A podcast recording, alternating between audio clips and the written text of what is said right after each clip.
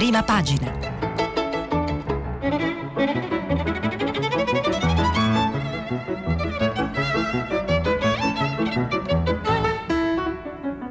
Questa settimana i giornali sono letti e commentati da Mario Secchi, direttore dell'agenzia AGI. Per intervenire telefonate al numero verde 800 050 333. Sms e WhatsApp anche vocali al numero 335 56 34 296. Eccoci qua, buongiorno. Eh, allora, siamo qua a prima pagina, il 3 giugno. Ieri è stata una giornata eh, di celebrazione e un po' anche però di tanta polemica. Insomma, si sono affastellate varie cose che in fondo covavano nel quadro politico, cioè, c'era bisogno solo no, dell'innesco ogni tanto la politica funziona così, è come, è come, la vita. E queste cose le ritroveremo poi eh, nella uh, nostra uh, rassegna stampa. Sul mio taccuino sono rimasti un paio di, di parole chiave, serve come mappa, no? come, come, guida uh, per la nostra giornata. Vabbè, c'è il tema della riapertura, oggi è il grande giorno, o piccolo, vedremo, eh, si potrà viaggiare tra le regioni, ci sono varie declinazioni del tema che poi vedremo, ci sono le polemiche polemiche di ieri ci tocca pure fare questo, eh, l'assembramento e la mascherina eh, e così via, in una discussione tra destra e sinistra che non tiene conto poi delle cose dette in realtà dal capo dello Stato che andavano tutte su un'altra direzione. C'è una lettera di Berlusconi al Corriere da leggere, ci sono un paio di commenti che vedremo su uh, questo tema della destra e della sinistra, della polarizzazione, eh, dell'era del coronavirus, eccetera. Conte oggi parlerà alla nazione. Eh, vedremo cosa dirà, non è la prima volta. Eh, c'è un po' di declinazione italiana sulla questione americana che interessa molto gli ascoltatori di Radio 3 e insomma anche questo sarà interessante da vedere con qualche piccola sorpresa. Chi vince? Poi è la domanda, no? Siccome si vota a novembre, la domanda che ci si pone è ma Trump ce la fa? E vedremo anche qua qualche analisi sorprendente. La Cina taceva sul virus, questo a quanto pare emerge da un'indagine della Società Press che è stata ripresa poi già da ieri, prima dalle agenzie e poi dalla, dalla stampa stamattina, dalla stampa italiana e io direi che sulla base di queste cose, con una parola che terremo d'occhio, che è costituente, che in realtà dovrebbe aprire una nuova fase della politica italiana, e noi cominciamo la lettura dei giornali dal Corriere della Sera stamattina. Si riapre tra limiti e controlli, è il titolo d'apertura. Ressa in piazza e poche mascherine. La manifestazione con Salvini diventa un caso. L'occhiello, l'occhiello è l'elemento sopra il titolo eh, d'apertura, eh, via gli spostamenti in tutta Italia, termoscanner nelle stazioni, ordinanza del Lazio, isolato chi ha più 30, di 37,5 di febbre ovviamente. Zero contagi in otto regioni. Questo è il quadro delle riaperture ben sintetizzato da questo titolo del Corriere della Sera, che in fondo è un titolo d'attesa, no? vedremo, eh, la, la, cosa è, vedremo come va, questo è il, è il punto. E su questo poi si dispiega tutto un impaginato che parte dal corteo di protesta del, del centrodestra, nelle pagine 2 e 3, centrodestra in piazza tra le polemiche, folla, selfie, poche mascherine, eh, Conte poi invoca la collaborazione, basta con scontri e rincorsi a dividerci. Eh, bisogna farlo però, vedremo cosa dirà, cosa dirà oggi. Eh, c'è un'intervista di Tajani a pagina 2 che dice le fotografie alla fine io sono andato via e avevo la protezione, vabbè, e c'è un'intervista di eh, la Russa, sì, Ignazio La Russa, pagina 3 sempre del Corriere, no, siamo stati bravi, torneremo il 4 luglio, nessuno ci metta limiti. Vabbè, se si manifesta, succede questo. Bisognerebbe consigliare a tutti la lettura di Massa e Potere di Elias Canetti eh, premio Nobel per la letteratura, un libro straordinario che spiega come funzionano le masse. Le masse sono fatte da individui, ma quando diventano massa hanno proprietà autonome.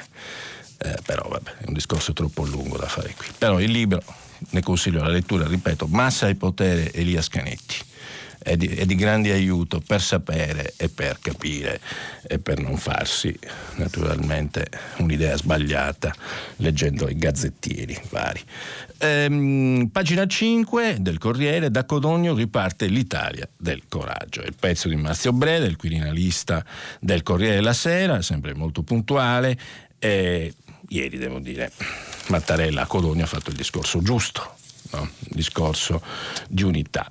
E qual è però il punto sbagliato o presunto tale o interpretato come tale a seconda dei punti di vista? Beh, ce lo dice Massimo Franco nell'editoriale del Corriere della Sera che vado a leggere.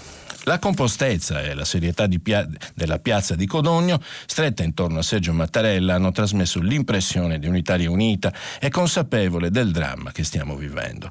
Quella mascherata e chiassosa di Roma ne ha offerta una diversa, perfino opposta, e ha finito per sottolineare non la forza dell'opposizione di destra, il suo assalto inesorabile al governo, ma la difficoltà crescente di una proposta alternativa credibile. Gridare libertà e invocare elezioni anticipate al più presto sono parti sono apparsi slogan sfasati rispetto alla dura realtà post-coronavirus. E non perché manifestare contro l'esecutivo non sia un diritto sacrosanto, ma ci mancherebbe, e criticarlo quasi un dovere per chi non ne fa parte. L'ambizione di dare voce all'Italia dimenticata, di incanalare rabbia e paura per le incognite della crisi economica sarebbe in sé un obiettivo meritorio. Potrebbe servire anche come pungolo per un esecutivo che esita a trovare una visione comune e che nei contrasti tra grillini e nelle tensioni tra movimenti Movimento 5 Stelle, PD e Italia Viva rischia di perdere tempo prezioso invece di approvare e distribuire al più presto gli ingenti aiuti europei non solo quelli. Ma la sensazione è che il disagio non sia né incanalato né governato dall'opposizione, dice Massimo Franco. Andiamo a pagina 32. Giriamo. Eccoci qua. Piuttosto viene fomentato e usato in una polemica sterile, soprattutto quando rifiuta di ammettere che dall'esterno, e cioè dall'Europa, ci stanno dando una mano sostanziosa. Il piuttosto, vabbè. In particolare Matteo Salvini, ma anche Giorgia Meloni e Antonio Tajani, ieri non sono riusciti a emanciparsi dal loro cliché, pur essendo cambiato completamente lo sfondo in cui si muovono. Non hanno né intercettato né interiorizzato l'appello del capo dello Stato a misurare polemiche e distinzioni. Si sono lasciati scegliere scivolare addosso la solennità di un gesto doppiamente simbolico, lanciato da uno dei paesi lombardi che più hanno sofferto per la pandemia e nel giorno in cui si festeggia la rinascita della Repubblica. Il rischio di assumere un profilo che sconfina e quasi si confonde con le piazze dei gilet arancioni, guidati da improbabili Masaniello di ritorno, è reale. Il riferimento è al eh, ex generale, generale in riposo Pappalardo, quindi il eh, leader del movimento movimento de, degli arancioni, questo è il punto. Proseguiamo la lettura, non lo cita mai lui. E non soltanto perché nella nebulosa di negazionisti del coronavirus, dei vaccini, degli insulti al Presidente della Repubblica e alla ragionevolezza ha manifestato quasi in contemporanea con la Lega, Fratelli d'Italia e Forza Italia. Gli ultimi due hanno espresso subito solidarietà a Mattarella, seguiti da un lungo attimo di ritardo da Matteo Salvini, a conferma della tentazione di un pezzo, almeno della destra, di dialogarci e magari in prospettiva annetterli, quasi fossero sardine nere, o meglio arancioni, simmetriche opposte a quelle anti-Salvini spuntate a Bologna. Ma sarebbe un azzardo, spalmerebbe una patina di qualunquismo estremista dalla quale l'opposizione dovrebbe guardarsi per evitare una regressione minoritaria che non onorerebbe i suoi consensi e il suo peso nel Paese. Accogliere gli inviti fermi, convinti del capo dello Stato all'unità significa anche rispettare quella popolazione del Nord che Mattarella ha voluto onorare con la sua presenza. Ignorarli invece, anche sul piano politico, offre alibi a chi, nella maggioranza che vede protagonisti il Movimento 5 Stelle e PD, predica il dialogo senza praticarlo. Dopo le manifestazioni di ieri, questa filiera può puntare il dito sulla destra di piazza per allontanare da sé il sospetto di non cercare né volere l'unità. È vero che lo status quo governativo oggi è tanto precario quanto inevitabile, ma puntellare solo posizioni di rendita potrebbe rivelarsi un errore per il governo e per l'opposizione. Mattarella addita una nuova fase che implica l'esigenza di cambiare ottica, toni, schemi e di trasformare il dramma italiano ed europeo in un'opportunità unica di cambiamento. E poi qua veniamo alla prossemica politica prosemica trattino politica, perché è interessante questo passaggio adesso che facciamo eh, sul pezzo di Massimo Franco. Quindi eh, c'è una certa attenzione e tensione su alcuni, no? alcune cose che, che, si fanno proprio, sulla postura, sui gesti. Vediamolo. La mascherina protettiva calata ieri su naso e bocca, anche mentre parlava, aveva qualcosa di penitenziale e in parallelo era un invito alla responsabilità di proteggersi e proteggere gli altri. E questo è Mattarella. Andiamo avanti.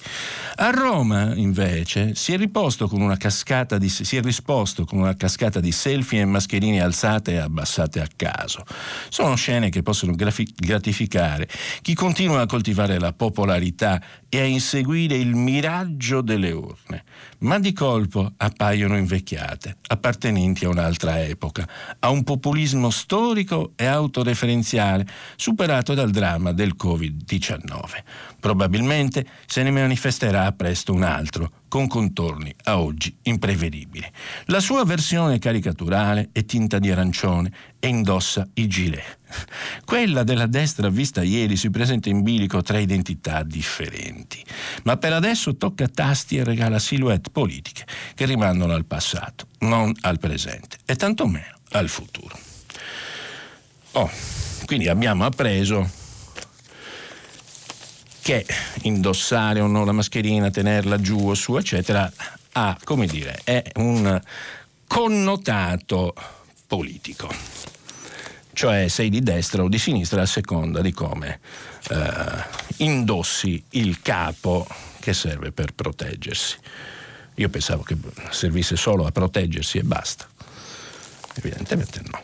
Eh, è interessante però perché rivela un tratto antropologico politico questo eh, editoriale di, di, Massimo Franco. Spacca in due l'Italia sostanzialmente e d'altronde, se ricordate un po' la lettura che abbiamo fatto ieri o l'altro ieri, di un pezzo di, di Pierluigi Battista dove si faceva no, una, un altro tipo di classificazione eh, dell'italiano, l'italiano che evade, cioè va fuori, e l'italiano invece che si rinchiude, cioè sta dentro anche dopo eh, che il lockdown è finito finito, che poi finito vedremo.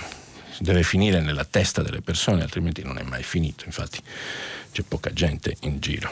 E quindi abbiamo no, una, uh, una, sorta di classificazione nuova del tipo italiano, del carattere degli italiani e dello spazio politico, uh, aggiungo, su, tutto basato sulla, sulla questione della mascherina. Molto interessante, forse troppo.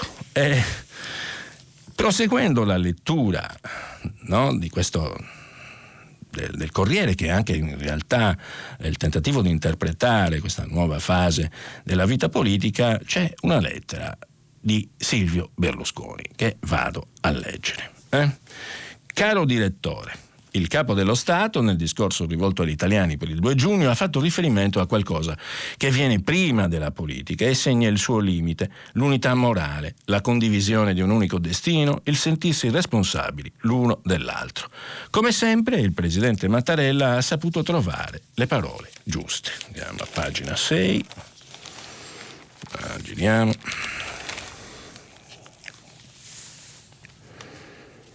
È lunghissima sta lettera. Vabbè. Del resto, già nei giorni scorsi, anche il governatore della Banca d'Italia, nelle sue considerazioni finali, aveva rivolto un appello importante. La fiducia e la speranza nella ripresa dell'Italia, che vengono espresse da tante parti, non possono essere un semplice esercizio retorico, una mera dichiarazione di ottimismo. Esse comportano invece, dice Berlusconi, un'assunzione di responsabilità da parte di tutti i soggetti che svolgono un ruolo pubblico, dal mondo delle imprese, della finanza alle istituzioni e alla società civile civile. Serve, ha detto Visco, un nuovo rapporto tra governo, imprese, dell'economia re- reale e della finanza, istituzioni e società civile. Possiamo non chiamarlo, come pure è stato suggerito, bisogno di nuovo contratto sociale, ma anche in questa prospettiva serve procedere a un confronto ordinato e a dar vita a un dialogo costruttivo. Serve cioè un grande scatto, come quello che consentì all'Italia di risollevarsi nel dopoguerra, di passare in dieci anni dalla condizione di paese sconfitto e distrutto a quella di potenza industriale fra i fondatori dell'Europa Unita. Eh, Berlusconi ha ragione, solo che c'era De Gasperi alla presidenza del Consiglio. Oggi come allora questa assunzione di responsabilità, prosegue la lettera di Berlusconi, in un dialogo costruttivo riguarda tutte le forze vive del Paese.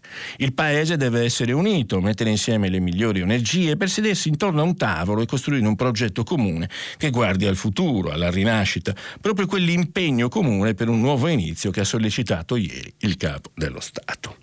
Noi ci siamo, come sempre, quando è in gioco l'interesse nazionale, il futuro di questo Paese, sottolinea Berlusconi, noi, quindi Forza Italia. Mettiamo a disposizione la nostra cultura di governo e di impresa, la nostra esperienza, la nostra competenza, virtù queste troppo sottovalutate in politica negli ultimi anni e che oggi si dimostrano assolutamente necessarie nell'emergenza sanitaria ed economica.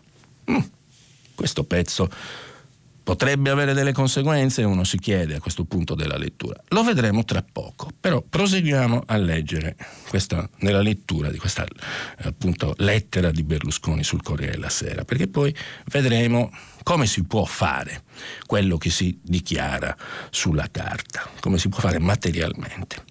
Sono lieto, dice Berlusconi, che anche il segretario del Partito Democratico si sia detto disponibile a questo sforzo comune. Uno sforzo, dobbiamo essere molto chiari dal principio, che non ha nulla a che fare con le maggioranze di governo, con gli schieramenti, con le alleanze politiche. E qui Berlusconi prende la distanza ovviamente perché poi è alleato con eh, Fratelli d'Italia e con la Lega, ancora dobbiamo ricordarlo, governano quasi tutte le regioni insieme. Noi siamo, e questo dice Berlusconi infatti, noi siamo e rimarremo orgogliosamente all'opposizione di un governo con il quale siamo incompatibili e che non smettiamo di considerare inadeguato. Eccola, la presa di distanza totale. Del resto, leggere in chiave di tattica politica, dice Berlusconi, le esigenze poste dal Presidente della Repubblica e dal Governatore di Banca Italia significherebbe banalizzarle e svinirne la portata. Quindi Berlusconi si mette un gradino sopra, diciamo, la questione delle alleanze e così via. E allora però uno si chiede, ma cosa propone? L'intera classe dirigente del paese, vediamo se c'è una risposta, il mondo dell'impresa, delle banche, dell'università, della cultura, oggi dovrebbe sentirsi partecipe di uno sforzo solidale. Si tratta di scrivere un grande piano per la ricostruzione, utilizzando al meglio le risorse che l'Europa ci permette di utilizzare.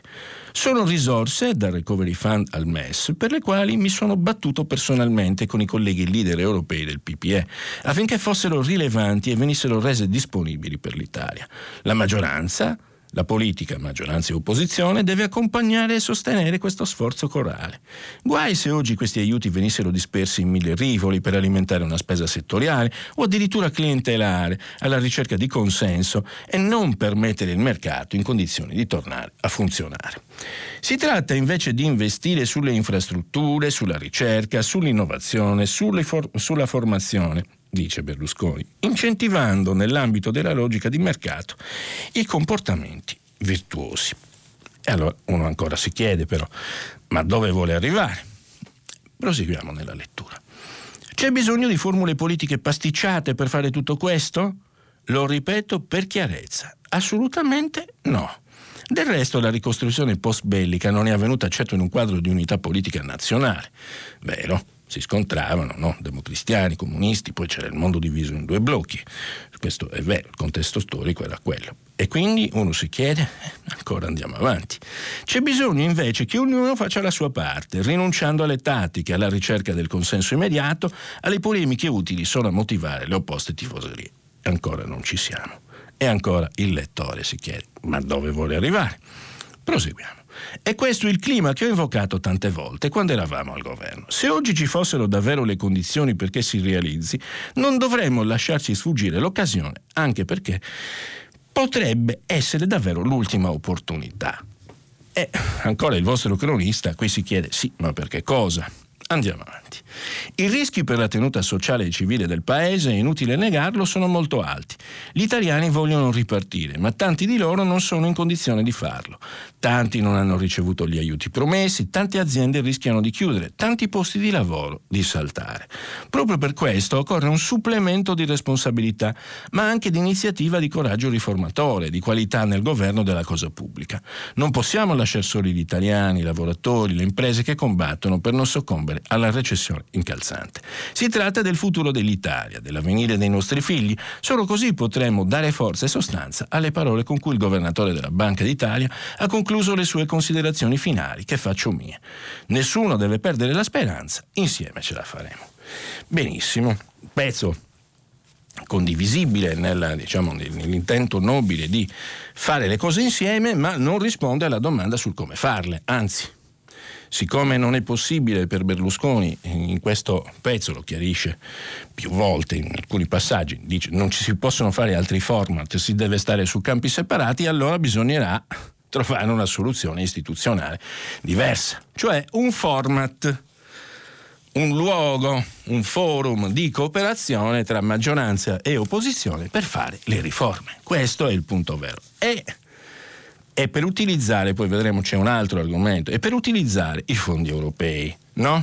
Quindi ci sono più possibilità che si aprono, o meglio ci sono campi d'azione diversi, le riforme che servono e eh, la questione dell'utilizzo dei fondi. La domanda non evasa ce la siamo posta più volte durante la lettura. È, ma come si fa tutto questo? E io leggo dal dubbio un'intervista a un costituzionalista molto acuto, che è Francesco Clementi, che dice che serve un'assemblea costituente, perché questa è alla fine la logica conseguenza della lettura delle cose che abbiamo visto. Eh, il Corriere della Sera, abbiamo letto il titolo d'apertura, poi il pezzo di Massimo Franco che dice ma qua c'è troppa polarizzazione eh, e giocando diciamo, sulla metafora dell'uso della mascherina sottolinea come le distanze siano molto ampie tra maggioranza e opposizione. Abbiamo preannunciato, e poi lo vedremo ancora nel dettaglio, che oggi Conte parlerà alla Nazione e non è la prima volta, ma oggi dovrebbe essere una volta importante, visto che il Paese da oggi riprende una vita che si avvia, speriamo, verso una normalità.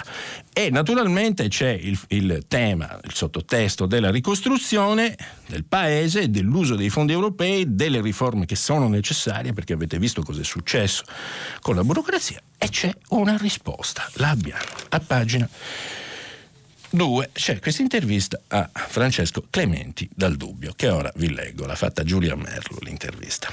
Il titolo è Mattarella ha ragione, i partiti facciano una nuova costituente per rifondare la democrazia italiana. Cosa dice Francesco Clementi? Lo vediamo subito. Il presidente Mattarella conosce il paese e sa di cosa ha bisogno. Tornare a sentirsi uniti come un'unica comunità di destino.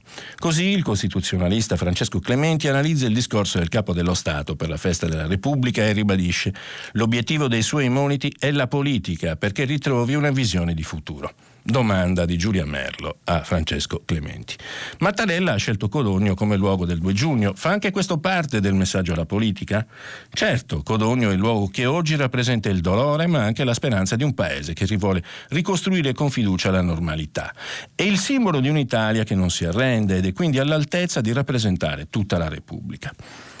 Il Presidente ha richiamato la necessità di un'unità di intenti nel Paese. Cosa significa fuori di retorica? Cioè Dacci la soluzione, questo è il punto. Bisogna superare lo smarrimento in cui è precipitato il Paese con la fine della Repubblica dei partiti e con trent'anni di tentativi incapaci di garantire il compimento di un processo rifondativo della democrazia italiana. Anni per lo più sprecati tra egoismi e ipocrisie, perdendo l'opportunità del consolidamento di un cambiamento politico-istituzionale sempre più necessario. Ma come si fa vista l'attuale polarizzazione della politica, Giulia Merlo fa la domanda giusta. Di- eh, vediamo la risposta di Clementi. Il disegno di, di, futuro non deve essere identico tra gli schieramenti, ma deve esserci in tutti la stessa tensione verso un unico fine, far ripartire la Repubblica. L'appello all'unità del Presidente non annulla le differenze, ma traccia una differenza tra chi antepone l'interesse spicciolo del proprio partito a quello del Paese. Ieri in piazza è scesa l'opposizione di centrodestra, un altro segno della divisione. Lei che dice? Essere opposizione significa essere maggioranza in attesa. Le manifestazioni sono importanti, ma non ho ancora visto la visione, non solo elettoralistica, che si vuole offrire al Paese, compresa l'assenza di ambiguità rispetto all'euro e al nostro tradizionale posizionamento geopolitico euro-atlantico. Lei dice che serve un confronto politico che tracci le linee del futuro del Paese. Quale per esempio? Della nostra geografia istituzionale siamo pieni di equilibri instabili e di dialoghi interrotti che l'emergenza Covid ha esaltato, dalla difficoltà dei rapporti tra Stato e Regioni, aggravata pure dall'assenza costituzionale di una clausola di interesse nazionale, alla mancanza di un Senato dei territori che faccia esistere costituzionalmente le nostre autonomie, non solo come singole identità. E qui, vedete, no, la necessità delle riforme istituzionali che con la crisi del coronavirus noi abbiamo provato nei fatti. E prosegue Clementi. E poi c'è l'evidente, l'evidente, asimmetria di posizione del governo, con il suo Presidente del Consiglio che è tecnicamente più debole nelle sue prerogative rispetto a qualsiasi Presidente di Regione o Sindaco. La sfida è improba, dice, visto il livello di tensione sociale. E lui, eh, Clementi risponde, sì, per ora i partiti non hanno fornito risposte adeguate, aiutati se posso pure dai media, che per lo più non hanno mai smesso di trasformare la politica in una chiacchiera da bar, parole sante, aggiungo io. Servirebbe invece uno scatto morale di tutti, perché per dirla con Giuliano Amato il paese deve tornare a respirare solidarietà. Dice, questa rinascita di cui lei parla può essere messa in pratica dall'attuale politica? Nel giro di qualche mese lo vedremo. Di certo i giovani devono ricominciare a formarsi alla politica, anche attraverso i corsi che sono tornati a fiorire. La ragione l'ha già spiegata bene Max Weber. Se ciò accadrà, forti pure di quell'ardore per l'eguaglianza, come scriveva Tocqueville, che hanno fatto l'Erasmus e conoscono la potenza del dialogo, ci aiuteranno a entrare nel futuro. E dice lei parla di ridare fondamenta istituzionali al Paese, ma negli ultimi trent'anni le riforme costituzionali sono tutte fallite. È vero. E la causa è sempre stata la stessa. A un certo punto uno dei contendenti politici si è sfilato. Così l'eccesso di politicismo e l'uso strategico delle paure ci hanno lasciato in un'instabilità politica perenne, che è il vero tratto di continuità tra la prima e la seconda fase repubblicana. Poi però accade, nella distrazione di tutti, che si faccia un referendum costituzionale sulla riduzione del numero dei parlamentari, un vero terremoto per la Costituzione, senza correlarlo di conseguenti garanzie costituzionali che diano un senso coerente a un mero taglio lineare della nostra rappresentanza politica. Una sciagura, eh questa cosa. Forse serve una nuova assemblea costituente? Domanda diretta alla quale si arriva alla risposta. Da Massimo Cacciari a Giancarlo Giorgetti in tanti di recente lo hanno detto. Lo capisco, se non altro sulla seconda parte della Costituzione, perché senza un nuovo comune patto fondativo sulle regole, la delegittimazione reciproca continuerà, posto che le radici costituzionali non riescono più ad agganciare adeguatamente i partiti in Parlamento. D'altronde il partito più vecchio di oggi, la Lega, nacque allora esattamente contro i partiti del patto costituzionale e quello con più seggi. Il Movimento 5 Stelle li ha presi proprio perché lo voleva aprire come una scatola di tonno. Si aggiunga poi che la violenta cesura del 1989-1994 ha impedito alle nuove forze politiche della seconda fase repubblicana di aprire più serenamente una nuova stagione. Ed eccoci qui, al palo. Eccoci qui. E quindi, e quindi bisogna trovare un forum per fare abbiamo visto, no? c'è il tentativo di cercare di mettere in pratica le belle parole che si pronunciano o si stampano sui giornali. Mm. E quindi è evidente che bisogna darsi da fare. E la cosa interessante, di cui pochissimi parlano, è che ci sono delle conseguenze pratiche a tutte le cose che si dicono. Per cui è molto interessante anche qui forse troppo, il titolo d'apertura del Sole 24 Ore, che è il seguente. Sanità, ecco il piano MES da 20 miliardi. E uno dice, ma di cosa stiamo parlando? Rileggo. Sanità, titolo d'apertura, non un titoletto nascosto. Sanità, ecco il piano MES da 20 miliardi. Andiamo a leggere a questo punto, perché di questo nella politica non si parla. Siamo fermi al fatto che il MES non lo usano nel governo. E il Sole però scrive questo. E io lo registro sul taccuino, ovviamente. Sfruttare l'esperienza dell'emergenza Covid per mettere definitivamente in sicurezza il servizio sanitario nazionale, scrive il Sole 24 Ore, che dice: È il piano a cui lavora il ministro Speranza, che mira ad attingere ai fondi europei. Ripeto, è il piano a cui lavora il ministro Speranza che mira ad attingere ai fondi europei. Avrà citofonato o chiamato i 5 Stelle, immagino, prima di farlo. Però andiamo avanti. Innanzitutto il MES sanitario, ma anche una fetta del Recovery Fund. Il piano vale almeno 20 miliardi e poggia sul potenziamento della rete ospedaliera e di quella delle cure sul territorio, con il corollario del personale, assunzione di nuovi camici e stabilizzazione dei precari. Oggi intanto il Premier Conte nel giorno delle riaperture annuncerà il piano pluriennale per le riforme, l'Italia che vogliamo, che intende portare subito in Consiglio dei Ministri. Allora, tutto molto interessante. C'è quindi un piano di speranza del Ministro della Sanità da 20 miliardi che secondo il Sole prevede l'utilizzo del MES e del Recovery Fund.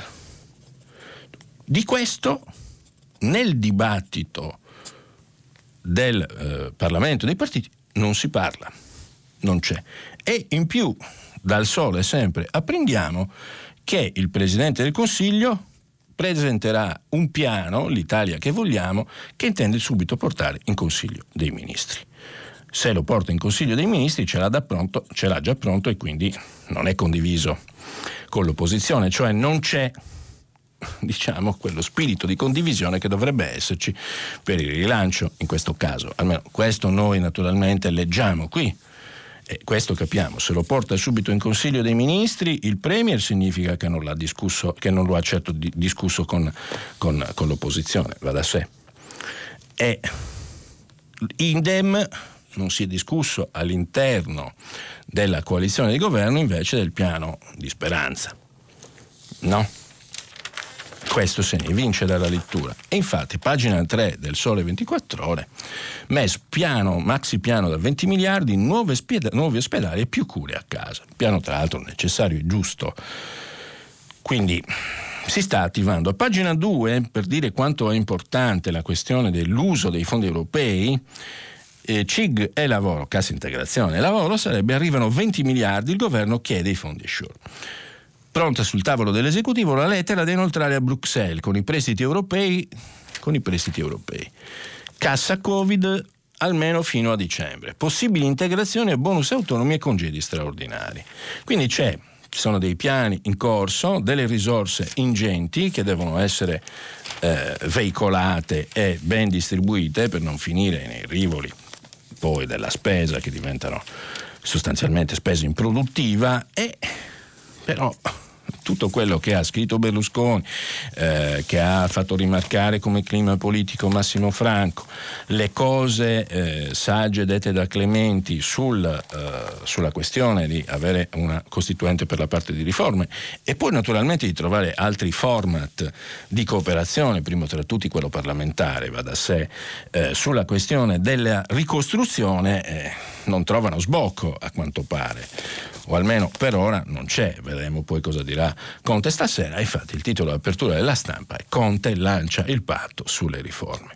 Riaprono i confini tra le regioni, vabbè queste sono cose che già abbiamo visto. Eh, il dettaglio è stasera il premio in tv su appalti, fisco e giustizia. Costruiamo con l'opposizione i prossimi anni. Eh, ma se costruisci con l'opposizione non lo porti prima in Consiglio dei Ministri, lo porti semmai dopo averne discusso, averlo condiviso. Vabbè è una questione di metodo politico, però il metodo e la forma sono anche la sostanza. E c'è Sala, che è il sindaco di Milano, che dice si è, si è, diciamo, è diventato una specie di profeta della nuova sinistra perché ho visto che ha due titoli, uno sul Corriere la Sera, dice è il momento di cambiare, serve un nuovo socialismo, niente meno, e eh, dall'altra parte il manifesto di Sala sulla stampa per la sinistra superiamo la paura di governare ma insomma non credo che il PD abbia, abbia paura di governare governa da, da, sempre l'Italia in qualche maniera alternandosi eh, come in qualsiasi democrazia con gli altri partiti. Però tutti sono prudenti quindi va bene va bene anche questa. Eh, che cosa c'è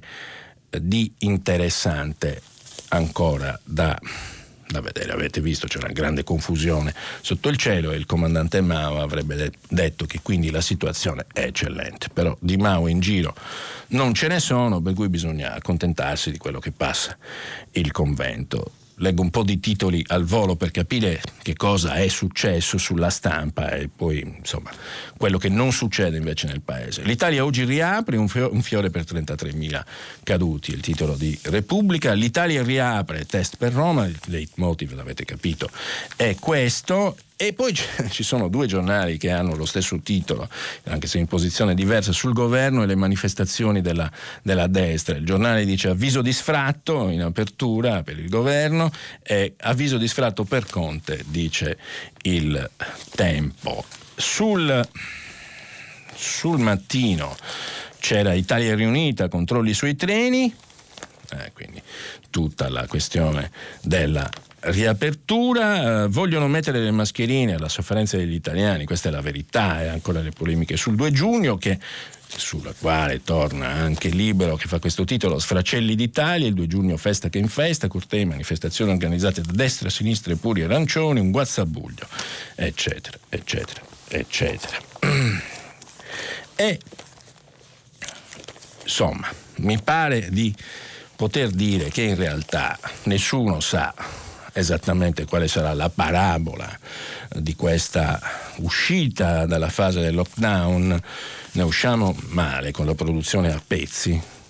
Eh, è la domanda che latita, bisogna essere molto chiari e, e sinceri su questo, eh, non sarà facile non sarà facile. È per questo che Mattarella continua a insistere sulla questione dell'unità e Berlusconi ha fatto una lettera anche appunto condivisibile, però poi non c'è l'esito se non nell'intervista che abbiamo letto di Clementi. Lì c'è un tentativo di cercare di capire che cosa succede. Tutto questo inquadrato come sapete tutti, non bisogna mai dimenticare che non siamo soli nell'universo, anche se molti lo pensano, sbagliando ovviamente, ma siamo dentro il grande contesto della lotta geopolitica, del nuovo ordine mondiale del coronavirus che si è aperto. Uh, Henry Kissinger ha fatto un bellissimo pezzo molte settimane fa ormai sul Wall Street Journal su questo, su questo tema, e cioè la grande battaglia tra Stati Uniti e Cina, con gli Stati Uniti che hanno questa tripla crisi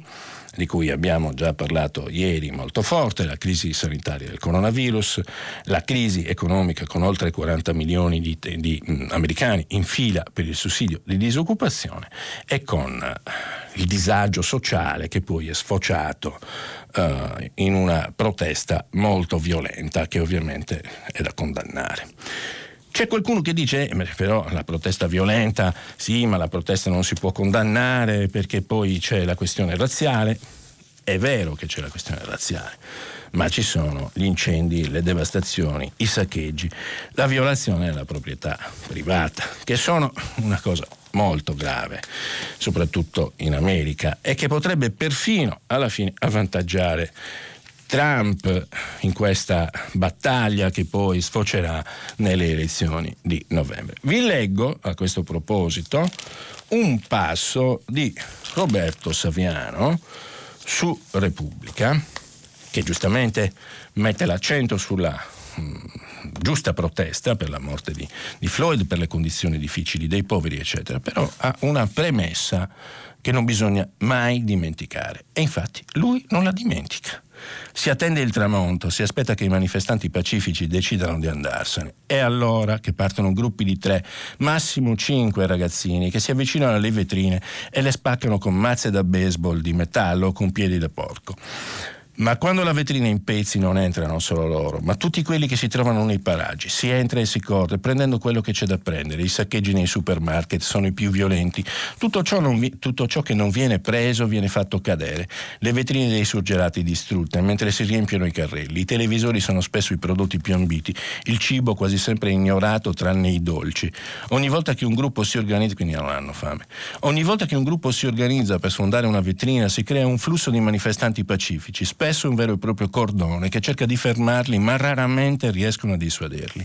L'età dei saccheggiatori spesso è bassissima, sono giovanissimi, ma ti colpisce vedere signore normali che entrano in questi negozi devastati cercando le loro taglie le loro taglie di vestiti, quasi, fos- quasi volessero provarli. C'è chi esce con due lampade sotto le ascelle, altri che indossano dieci cappelli, uno sopra l'altro. Ci sono quelli che si portano via decine di scatole di scarpe quando escono a loro volta, vengono saccheggiati. Queste sono le immagini di New York di queste notti.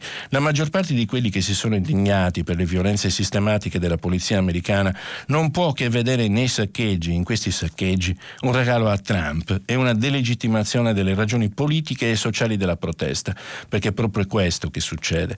Il saccheggio è un gesto che uccide qualsiasi possibilità di fare una manifestazione legittima, uno strumento politico di trasformazione e di cambiamento. Il saccheggio, che spesso coinvolge gente di ogni tipo, lascia solo distruzione e devastazione. Ma il cuore della questione, purtroppo, è proprio questo. Quando si perde la speranza, le uniche cose che sembrano contare diventano rabbia e vendetta. Alla domanda che moltissimi manifestanti pacifici pongono, why, perché lo state facendo, quasi tutti i saccheggiatori violenti non rispondono o borbottano qualche insulto. Ma c'è qualcuno che invece replica, no looting, no news, cioè senza saccheggi non c'è attenzione mediatica, senza saccheggi le manifestazioni con le candele e i fiori e le mani nelle mani si sbiadiscono in fretta. Una menzogna, perché in realtà sappiamo che la lotta per i diritti civili ha ottenuto qualcosa mantenendosi pacifica, ma il meccanismo della paura e della violenza attrae anche questa folla, anche, anche per questa folle suggestione. Nelle strade incontri tantissime persone che sfilano con gli striscioni per Floyd e per un'America più giusta e altri che rompono le vetrine vetrine. E come vedete, questo è Roberto Samiano, su Repubblica le cose sono molto più complesse di come appaiono o di come vengono spesso presentate nei dibattiti così, nei talk show. Destra, sinistra, centro, sopra, sotto, est, ovest, nord, sud, grigio, nero, rosso. Le cose non stanno così. La realtà è molto più sfumata, molto più complessa e decisamente più interessante di come, di come ce la presentano. Per cui Roberto Saviano ha fatto un bel pezzo dove mette insieme tutte queste grandi contraddizioni e che potrebbero avvantaggiare Trump, tant'è che sulla stampa, se adesso riesco a recuperarla, eccola qua, c'è un'intervista a Michael Walzer, che è un, un politologo, un filosofo della politica, che non trovo ovviamente, vediamo un po', eccola qua, il filosofo americano, che dice la seguente cosa, è l'intervista di Paolo Mastrolilli, e gli fa questa domanda, cioè molto diretta, ma tutto questo avvantaggia Trump? E Walzer risponde, l'omicidio di Floyd potrebbe rieleggerlo. Rincuora vedere tanta brava gente in piazza, ma l'incapacità della sinistra di controllare violenza e saccheggi è paurosa. La comunità nera è disorganizzata, non c'è nessun leader come Martin Luther King o i suoi vice e i sostenitori bianchi sono anche più insistenti. Inesistenti, scusate, sono anche più inesistenti. Allora, questa è l'America. E infine c'è la Cina. E la Cina è un grande dilemma. Leggiamo eh, dal titolo del Corriere della Sera, se trovo, prima di chiudere, così Pechino tacque sul virus. Gli elogi pubblici fatti nei mesi scorsi dalla Cina alla Cina, dall'Organizzazione Mondiale della Sanità per la trasparenza nella gestione dell'economia de, dell'epidemia da Covid-19 nasconderebbero in realtà un'operazione diplomatica per spronare Pechino a condividere i dati del virus e collaborare di più. I funzionari ONU in privato si sarebbero più volte lamentati per i ritardi cinesi, lo riferisce la Associated Press che cita audio e documenti riservati. E con questo ne parleremo poi probabilmente nel filo diretto con i lettori, finisce la prima parte di prima pagina. A dopo. Mario Secchi, direttore dell'agenzia AGI, ha terminato la lettura dei giornali di oggi. Per intervenire chiamate il numero verde 800 050 333. Sms WhatsApp, anche vocali, al numero 335 56 34 296. Si apre adesso il filo diretto di prima pagina. Per intervenire e porre domande a Mario Secchi, direttore dell'agenzia AGI, chiamate il numero verde 800 050 333. Sms e WhatsApp, anche vocali, al numero 335 56 34 296. La trasmissione si può ascoltare, riascoltare e scaricare in podcast sul sito di Radio 3 e sull'applicazione Rai Play Radio. Oh, eccoci qua di nuovo, mm, ancora buona giornata, prima pagina e cominciamo con le telefonate. Pronto? Dottor Secchi, buongiorno. Buongiorno. Massimo, Massimo da Milano, reduce da ospedale dove Eh. mi ha salvato la vita e dove il Covid l'ho visto anche se non l'avevo, poi grazie a Dio, avevo qualcosina forse di peggio. Mm. Ma fa niente, lasciamo stare l'esperienza personale. Ho visto tutti i medici eh, bardati da Covid, ovviamente, no? mi hanno visitato bardato da Covid e poi ho visto le fotografie della manifestazione Sì. di ieri. Ma qui stiamo giocando. Mm. Eh, no? Se lei pensa soltanto a quello che è successo, no? ad esempio dopo la partita di calcio Atalanta-Valencia, no? che Sì. sono fior di morti su, su chi ha autorizzato quel tipo di discorso, ieri facciamo un bel assembramentino, no? Giù le maschere sulle maschere con le considerazioni Mhm. che ha fatto lei, politico, non No, le ha politico, fatte eccetera, Franco, non io. eccetera. Vabbè, l'ha fatto Franco ha sbagliato. no? Non le ho fatte io. Anche Franco sbaglia, quindi le Eh. chiedo scusa a lei se ho sbagliato io. Però abbia pazienza, siamo andati a manifestare, dopo, di- dopo che abbiamo sentito ci mancano i soldi per i caschi, ci mancano i soldi per le Mm. rianimazioni e noi ieri abbiamo manifestato per un bel condono fiscale. Ma dottor Secchi, i- le prossime rianimazioni, i prossimi caschi ce li porta Babbo Natale? Non lo so. A lei.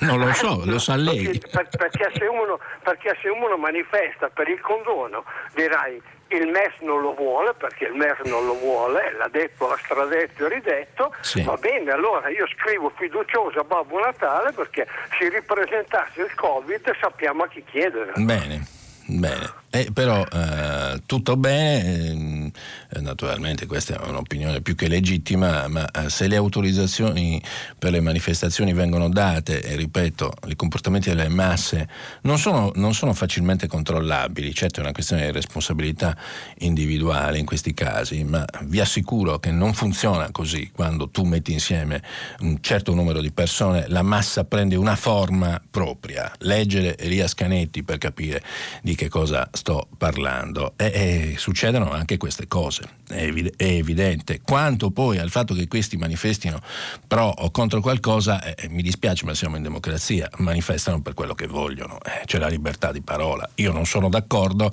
non, non sono interessato a questo tipo di, di manifestazioni, a nessuna manifestazione aggiungo di quel tipo, ma va da sé eh, che non glielo possiamo certo impedire, altrimenti è un'altra cosa, non è una democrazia.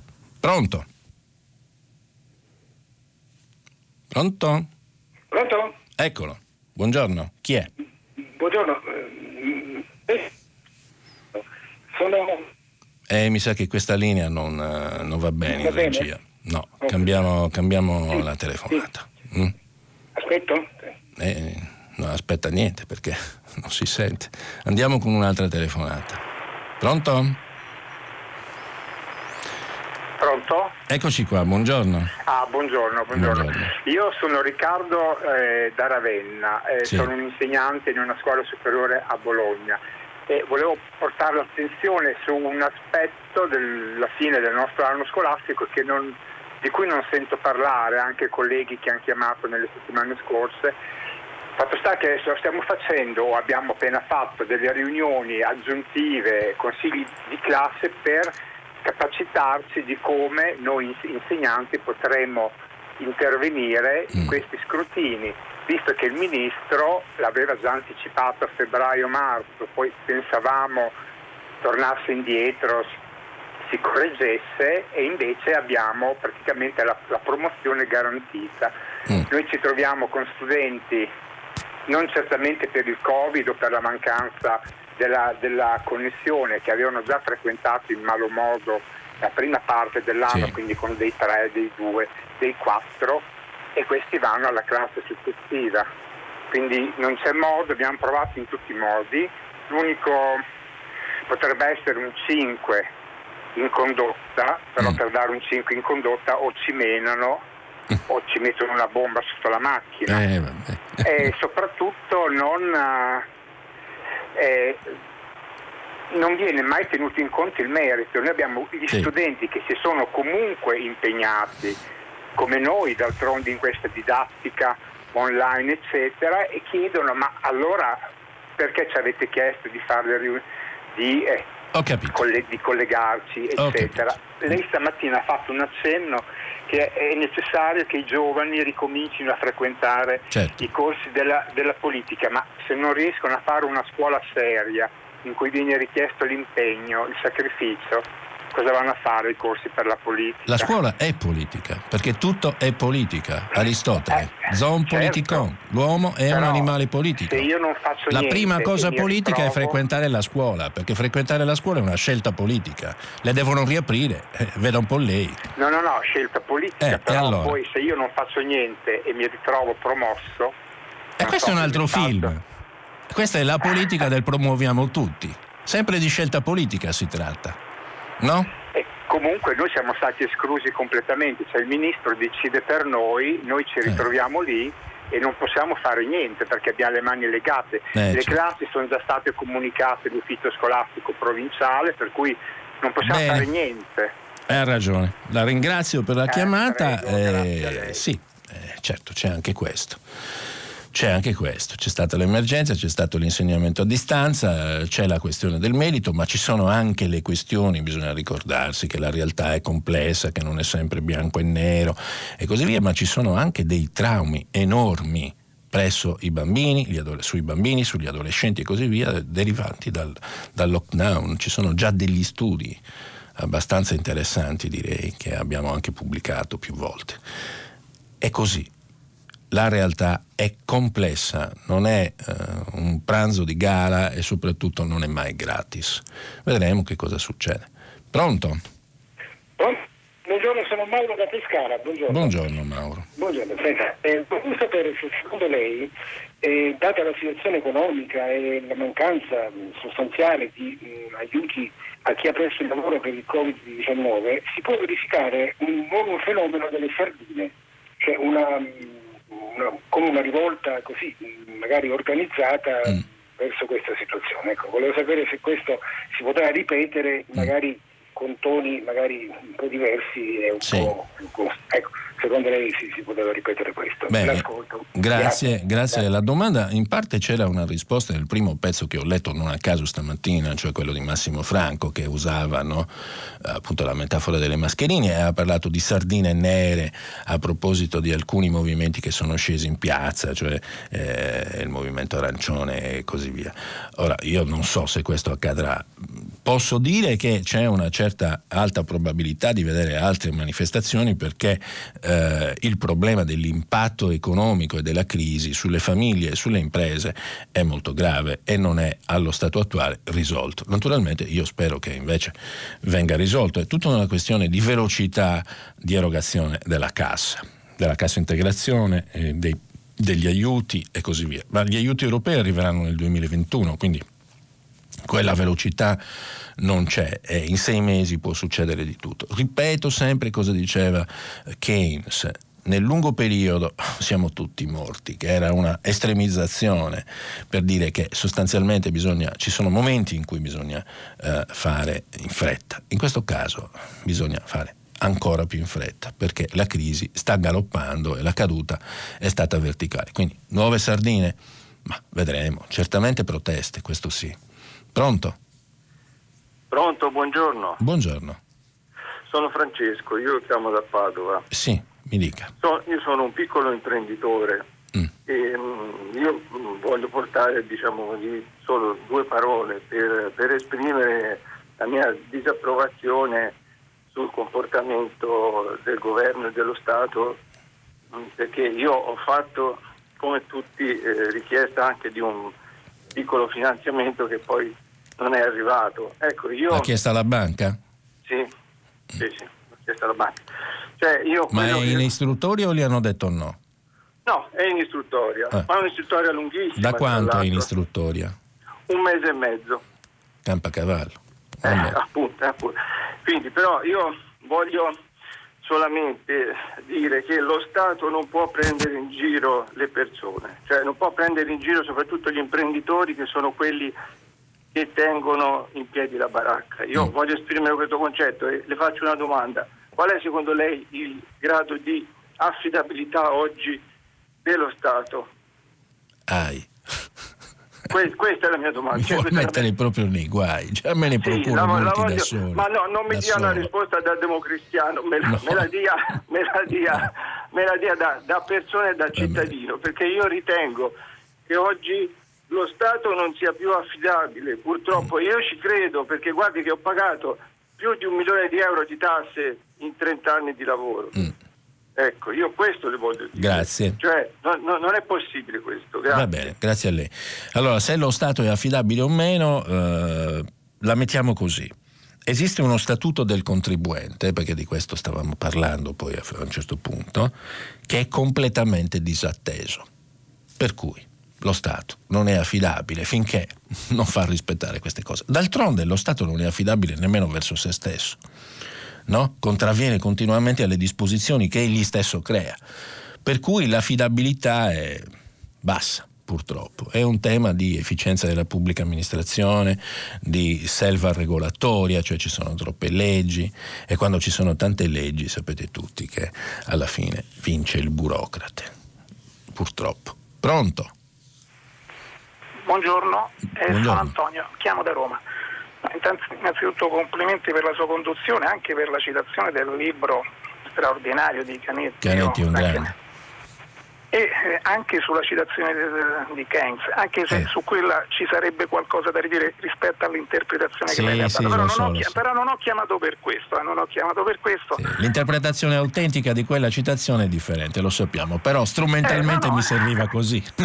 no, no, ah, guardi, eh, è giusto. Va bene, va bene anche così, però insomma, mi, mi premeva dirglielo. Comunque io avevo chiamato in merito all'articolo di Massimo Franco. Io penso che lei sì. conosce abbastanza bene Massimo Franco certo. da sapere che lui non volesse assolutizzare no. la schematizzazione che lei ne ha tratto, però, però io credo che lui però io, no, io, credo che lui brillantemente ci ha fornito una metafora certo. su come una certa destra si è comportata. Tra l'altro non a caso lei ha notato che il Corriere della Sera oggi ha ospitato anche un intervento di Berlusconi che, che sembra quasi cosa, però. che è un'altra cosa. Eh, l'ho letto apposta. Io però eh, infatti, no, infatti, io guardo, io credo una cosa, che secondo me Franco brillantemente ha voluto darci una metafora su un certo modo, io direi cialtronesco della destra di muoversi. Guardi, io le faccio due piccolissimi esempi molto recenti. Mm. Lei saprà che per tre giorni Salvini ha chiesto quasi prepotentemente a Mattarella di sciogliere il Consiglio Superiore della Magistratura. Sì, che è inutile. E poi, Lei saprà e, benissimo e che non è, la legge non consente al Presidente eh, della Repubblica certo. questa facoltà. I know. Allora, mi domando, o l'ex ministro è ignorante o opera in malafede.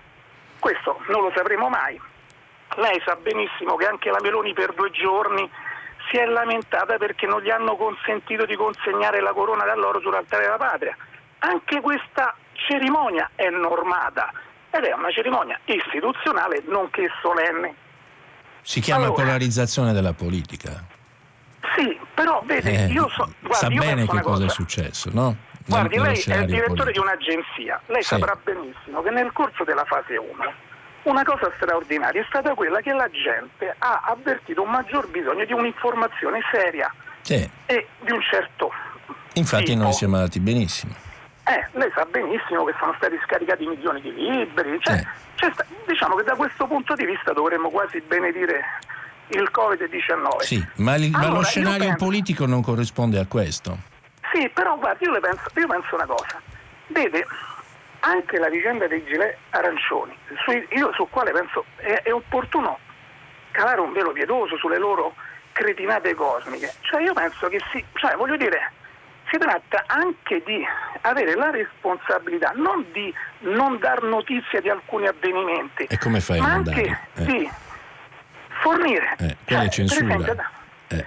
Sì, ma guardi, però mi Devi perdoni. darla e dire che è sbagliato, ma la devi dare. Cioè, sì, devi tenere conto della realtà. Adesso, però, dottor Seghi, lei sa benissimo che sono scesi in piazza 100 persone che hanno sparato cre- veramente cretinate cosmiche. Io penso sì, che lei converrà con abbia me. pazienza Come- però, se Eh, tutti i- i giornali italiani la riprendono, non è che eh, chi dice che eh, è sbagliato ha ragione, la riprendi perché è una notizia c'è poco da fare. Che a lei piaccia o meno, o che a qualcun altro piaccia o meno, il giornalismo ha delle regole sì, e i giornali hanno fatto bene a riprenderla. Giustamente, Certo, i giornali, certo, le guardi, televisioni, guardi, tutti. mi Altrimenti, altrimenti ah. finiamo in una dimensione molto pericolosa, che è quella dello Stato etico che decide che cosa è buono, che cosa No, non è no, buono, che guardi, cosa è una notizia no, e che cosa non è una Mi notizia. perdoni, Eh. non ho detto né pensato questo. Eh sì, no, però lo stava insinuando. Eh, scusi. eh. No, vabbè, vabbè, questo lo pensa lei. Io Eh no, lo stava dicendo lei, abbia pazienza. Sì, però mi Eh. perdoni, lei sa benissimo che siamo in un paese dove gli analfabeti funzionali sono un fenomeno importante. E quindi? E Li quindi escludiamo da che cosa? No, e quindi spesso veicolare cretinate cosmiche produce danni. E quindi cosa Tutto qua. facciamo? Qual è la sua soluzione? no, non senta, diamo la non- notizia? Perché No, ci sono no. gli analfabeti funzionali. No. Ah, e però- allora?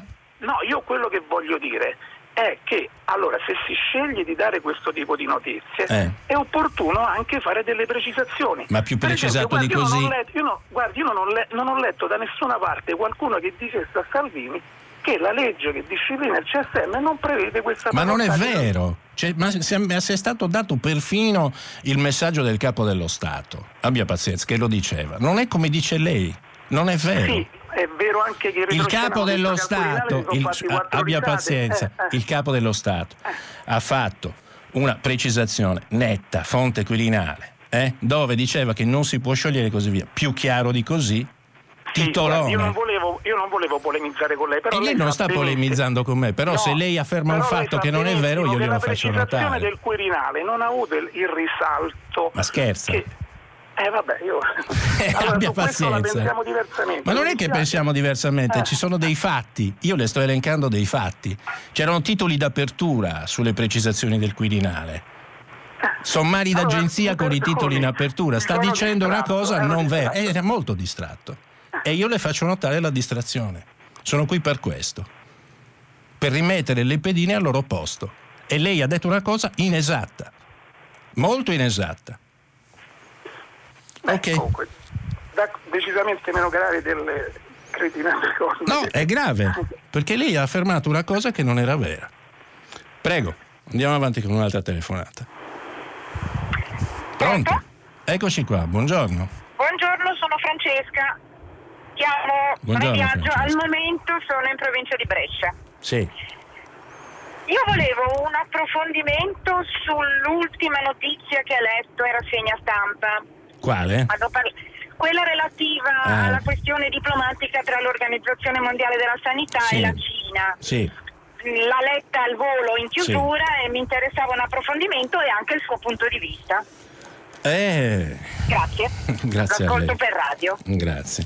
Allora sì, era la notizia di taglio sul Corriere della Sera che adesso dovrei recuperare e leggere, però sostanzialmente la storia è molto semplice, è una eh, inchiesta fatta dall'Associated Press che è una delle principali agenzie del mondo, una quindi una fonte seria, giornalistica molto importante e eh, qualificata, in cui si racconta appunto come la Cina avesse ritardato, ci sono tutta una serie di documenti eh, esposti, registrazioni e così via, come la Cina ritardasse il, ehm, la diffusione delle notizie sul virus e come l'OMS tentasse in qualche maniera, eh, con varie tattiche, tra le quali quella perfino dell'elogio, di avere più notizie. A questo punto a questo punto che cosa, eh, che cosa è successo? Che è in corso, questo è il vero, è il vero tema, una revisione, diciamo così, di tutti i fatti che sono accaduti dalla eh, comparsa del Covid-19,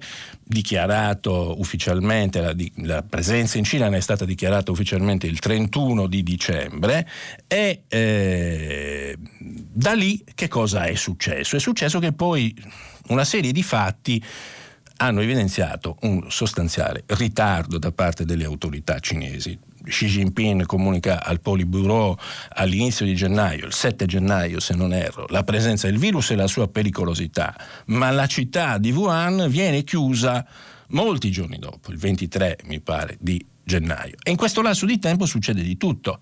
Uh, I viaggi aerei continuano, quindi il virus si sposta dalla Cina uh, presso, uh, su, su, in altri paesi, in altri continenti e, si sviluppano le premesse per la pandemia. Il discorso è tutto qui alla fine. Ci sono stati dei ritardi? Eh, a leggere i documenti di cui abbiamo eh, di cui siamo in possesso adesso, le informazioni che abbiamo, sì, servirebbe un'indagine internazionale indipendente, che per ora non c'è. Io penso che sia necessaria, questa è la mia, è la mia opinione ed è l'opinione espressa tra l'altro anche dall'Unione Europea. Quindi attendiamo che venga fatta questa commissione indipendente di indagine. Pronto? Buongiorno. Buongiorno. Sono Scilla dalla provincia di Siena. Sì. E avevo mandato un messaggio e poi appunto mi hanno richiamato per eh, esprimere a voce Bene. il mio pensiero ed era ehm, semplicemente mi stavano cadendo le braccia quando avevo chiamato il professore che si lamentava di non poter bocciare quelli che già nel primo quadrimestre erano andati sì. male. E, e qual è la sua opinione?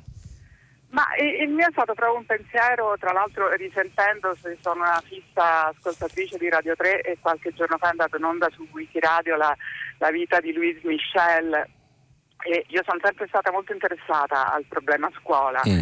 e quindi chiaramente in questi anni in cui si è molto riparlato per fortuna di Don Milani, ma noi siamo la patria di Montessori, siamo la patria dei più grandi pedagogisti che, che, le, che il mondo Beh. poi ha seguito e siamo forse gli unici che non ci ricordiamo di, di, come la scuola deve dare strumenti, cioè un insegnante deve insegnare, non deve giudicare, non deve valutare, perché poi tanto i, i ragazzi che non hanno studiato in questo anno, sì. che sono stati, in questi tre mesi che sono stati a scuola, a casa, scusi, chiusi in casa, potevano studiare, potevano applicarsi e, e ne sarebbero usciti con eh, un bagaglio di cultura.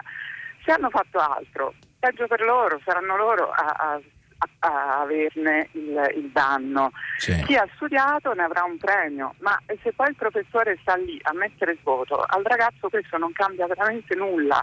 Mm. Alla cultura che il ragazzo ha, il voto del professore no, non gli cambierà veramente niente. Mm. Quindi perché non cambiamo noi eh, grandi, noi professori, noi genitori il modo di pensare la scuola?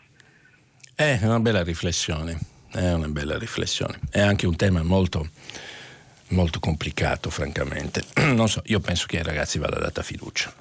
È un momento molto difficile per tutti e che serva anche un briciolo di, eh, di verità eh, in, in, tutto, nella scuola, nella scuola, specialmente.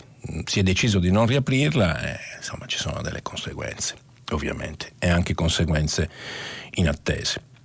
E la ringrazio però di aver posto questo tema perché in realtà il tema centrale, secondo me, è proprio questo dell'assenza della scuola e di una difficile ripartenza a settembre dalle testimonianze che ho potuto raccogliere io nel mio lavoro quotidiano. Abbiamo altre chiamate? Pronto? Sì, buongiorno, è Michele da Udine. Michele, buongiorno. Eh, buongiorno, Senta, a, a, proposito della giornata importante di ieri, eh, volevo eh, ricordare che ehm, rileggendo i lavori della nostra Costituzione, mm. eh, il tema del Presidente della Repubblica, oggi così discusso, è un tema molto delicato e prezioso. Certo. È stato un lavoro chirurgico in Assemblea Costituente sì.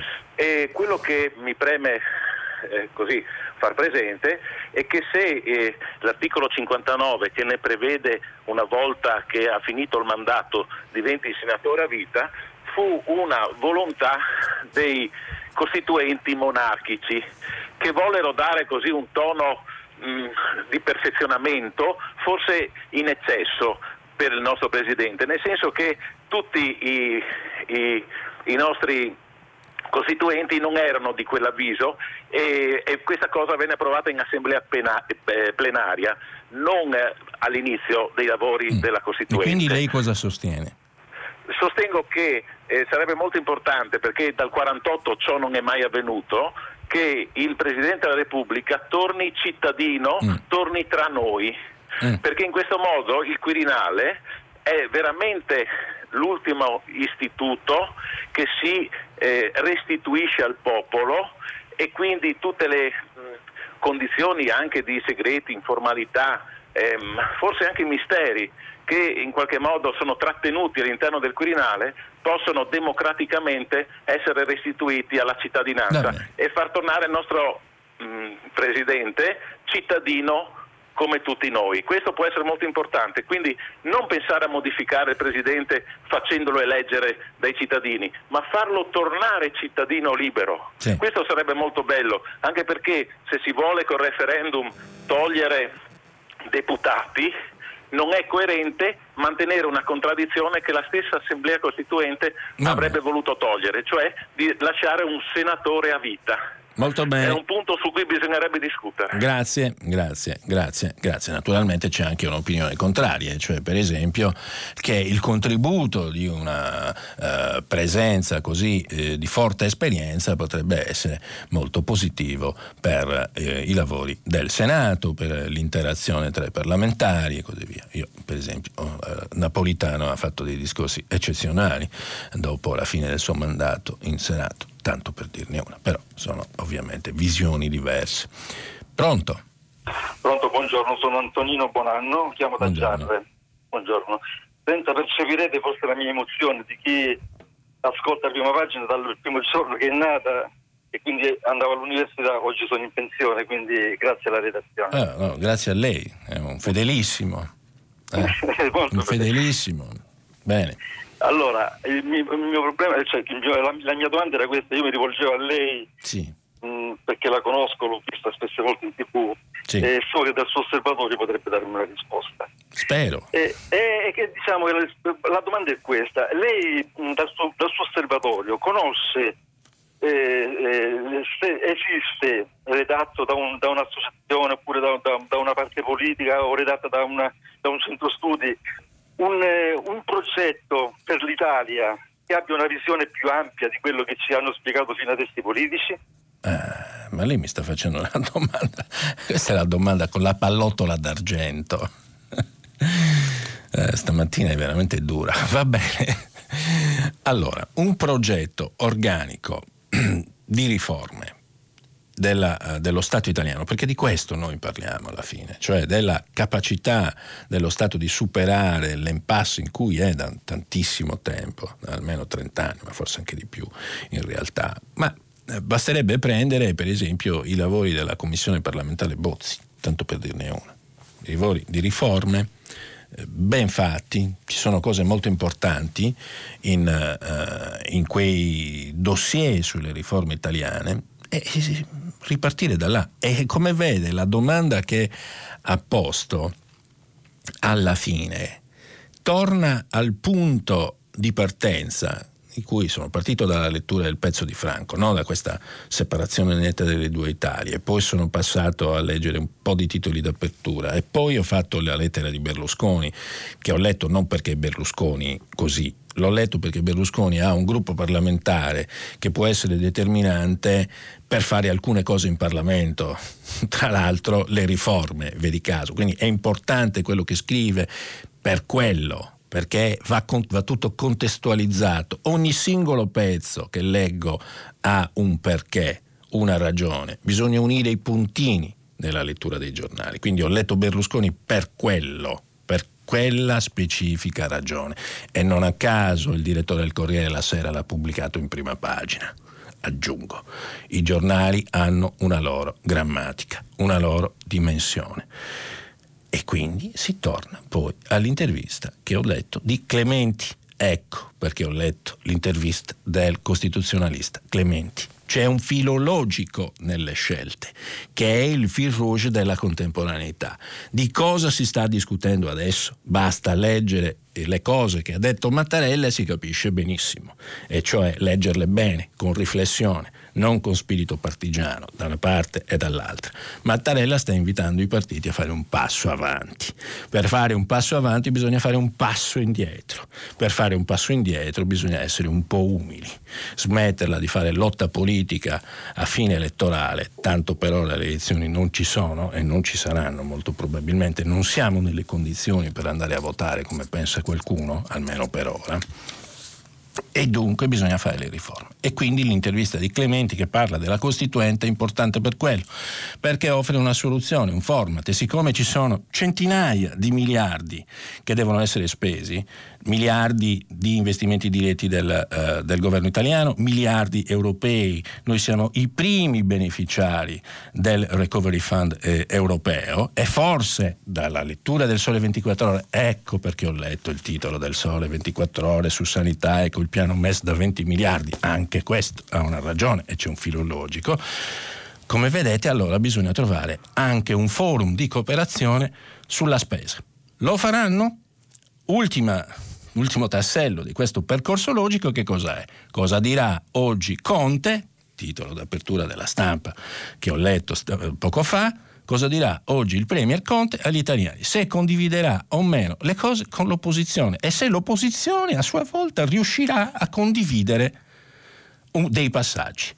Questo è il punto. Per fare tutto questo vanno fatti che cosa? Passi avanti e passi indietro e mettere sopra di tutto il bene comune il bene degli italiani.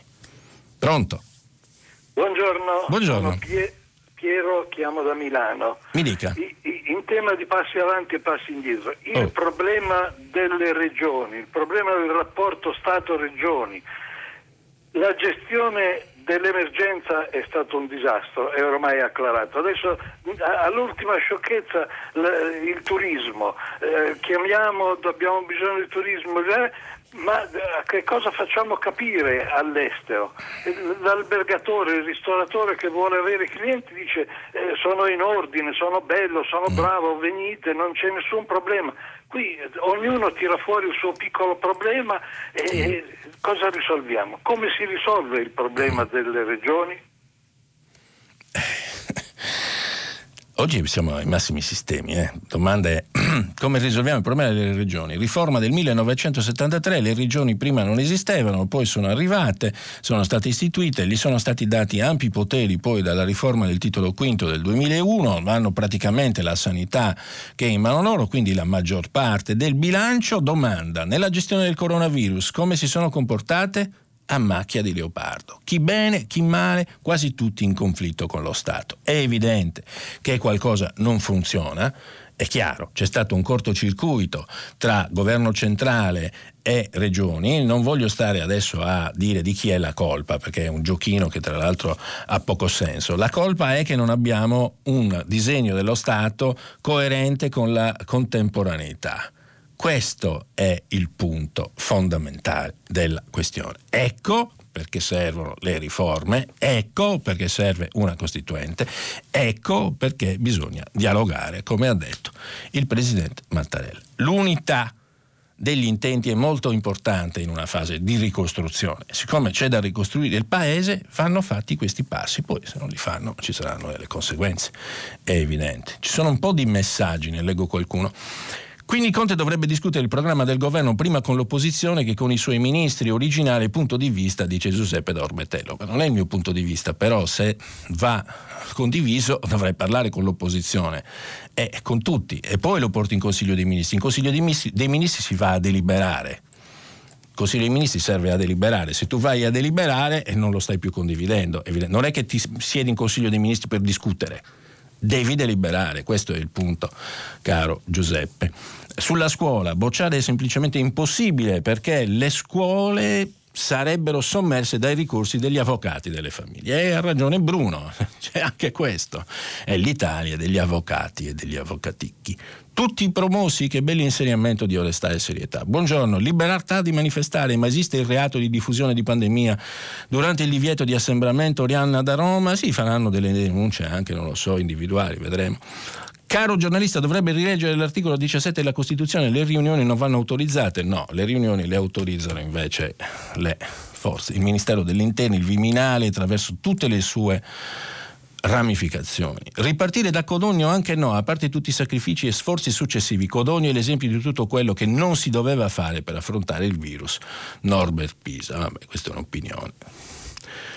E vanno, vanno, bene anche queste, dai. È proprio il caso di dire che nel corteo del centrodestra di ieri a Roma i selfie sono diventati virali, battuta di Nino Taranto, vabbè, era facile però. Eh. Il saccheggio è una follia, qua siamo in America, a meno che non sia lo Stato a attuarlo con imposte e tasse iniqui, dice Giuseppe Aldo. Uh, le moderate critiche di Massimo Franco al governo sembrano una sferza per colpire l'opposizione malvagia. Salvini innanzitutto, si scoprono facilmente questi unitari profondamente divisivi. Del resto a scusare per assolverli è un'arte, è un'arte molto vecchia, dice Alberto l'ignobile campagna di stampa della radio a favore dell'uso del MES è da incoscienti. Avete capito che cos'è il MES? Avete capito che si fa la fine della Grecia?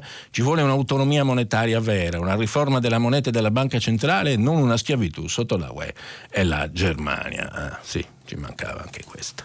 Ci mancava il ritorno di Berlusconi, dice un altro. Clementi parla di niente, la Costituente non si farà mai, dice Stefano da Imola. Eh, le regioni sono amministrate da presidenti di regione e non come spesso politici e giornalisti dicono erroneamente da governatori. Ha ragione Piero. Eh, ha ragione Piero. E insomma, ci sono tante opinioni. Facciamo un'altra telefonata. Pronto? Ah, buongiorno, sono buongiorno. Maria dall'Isola d'Elba. Buongiorno Maria. Ascolti, il suo fil rouge mi ha riportato alla memoria la bicamerale che fu tentata tra eh, D'Alema e Berlusconi. Brava.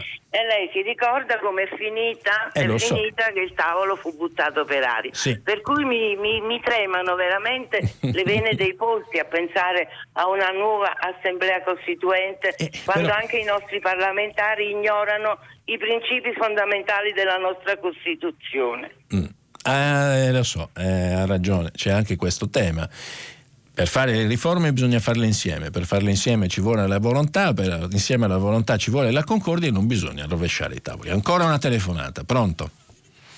Eh, niente, non abbiamo telefonate, chiuderemo con i messaggi. La regia mi stava fulminando proprio. C'ho ancora un messaggio. Buongiorno dottor Secchi, sono Michela da Torino. Ieri io e mio marito abbiamo scaricato sul cellulare Immuni. Come mai non ne sentiamo più parlare? Non sarebbe bene riparlarne come mezzo per aiutare tutti noi in questa fase di riapertura? Grazie. No, sono io che ringrazio lei. In realtà parliamo molto di Immuni.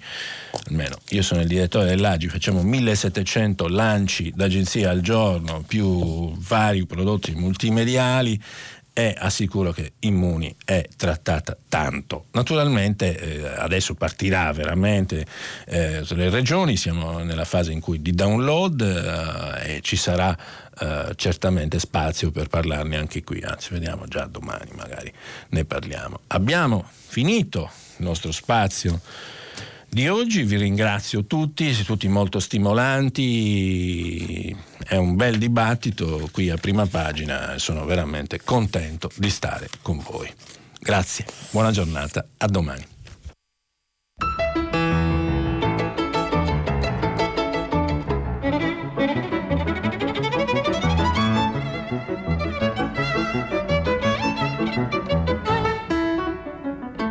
Mario Secchi, direttore dell'agenzia Agi, ha letto e commentato i giornali di oggi. Prima pagina, un programma a cura di Cristiana Castellotti. In redazione Maria Chiara Beranec, Natascia Cerqueti, Manuel De Lucia, Cettina Flacavento. Posta elettronica, prima pagina, chiocciolarai.it. La trasmissione si può ascoltare, riascoltare e scaricare in podcast sul sito di Radio 3 e sull'applicazione Rai Play Radio.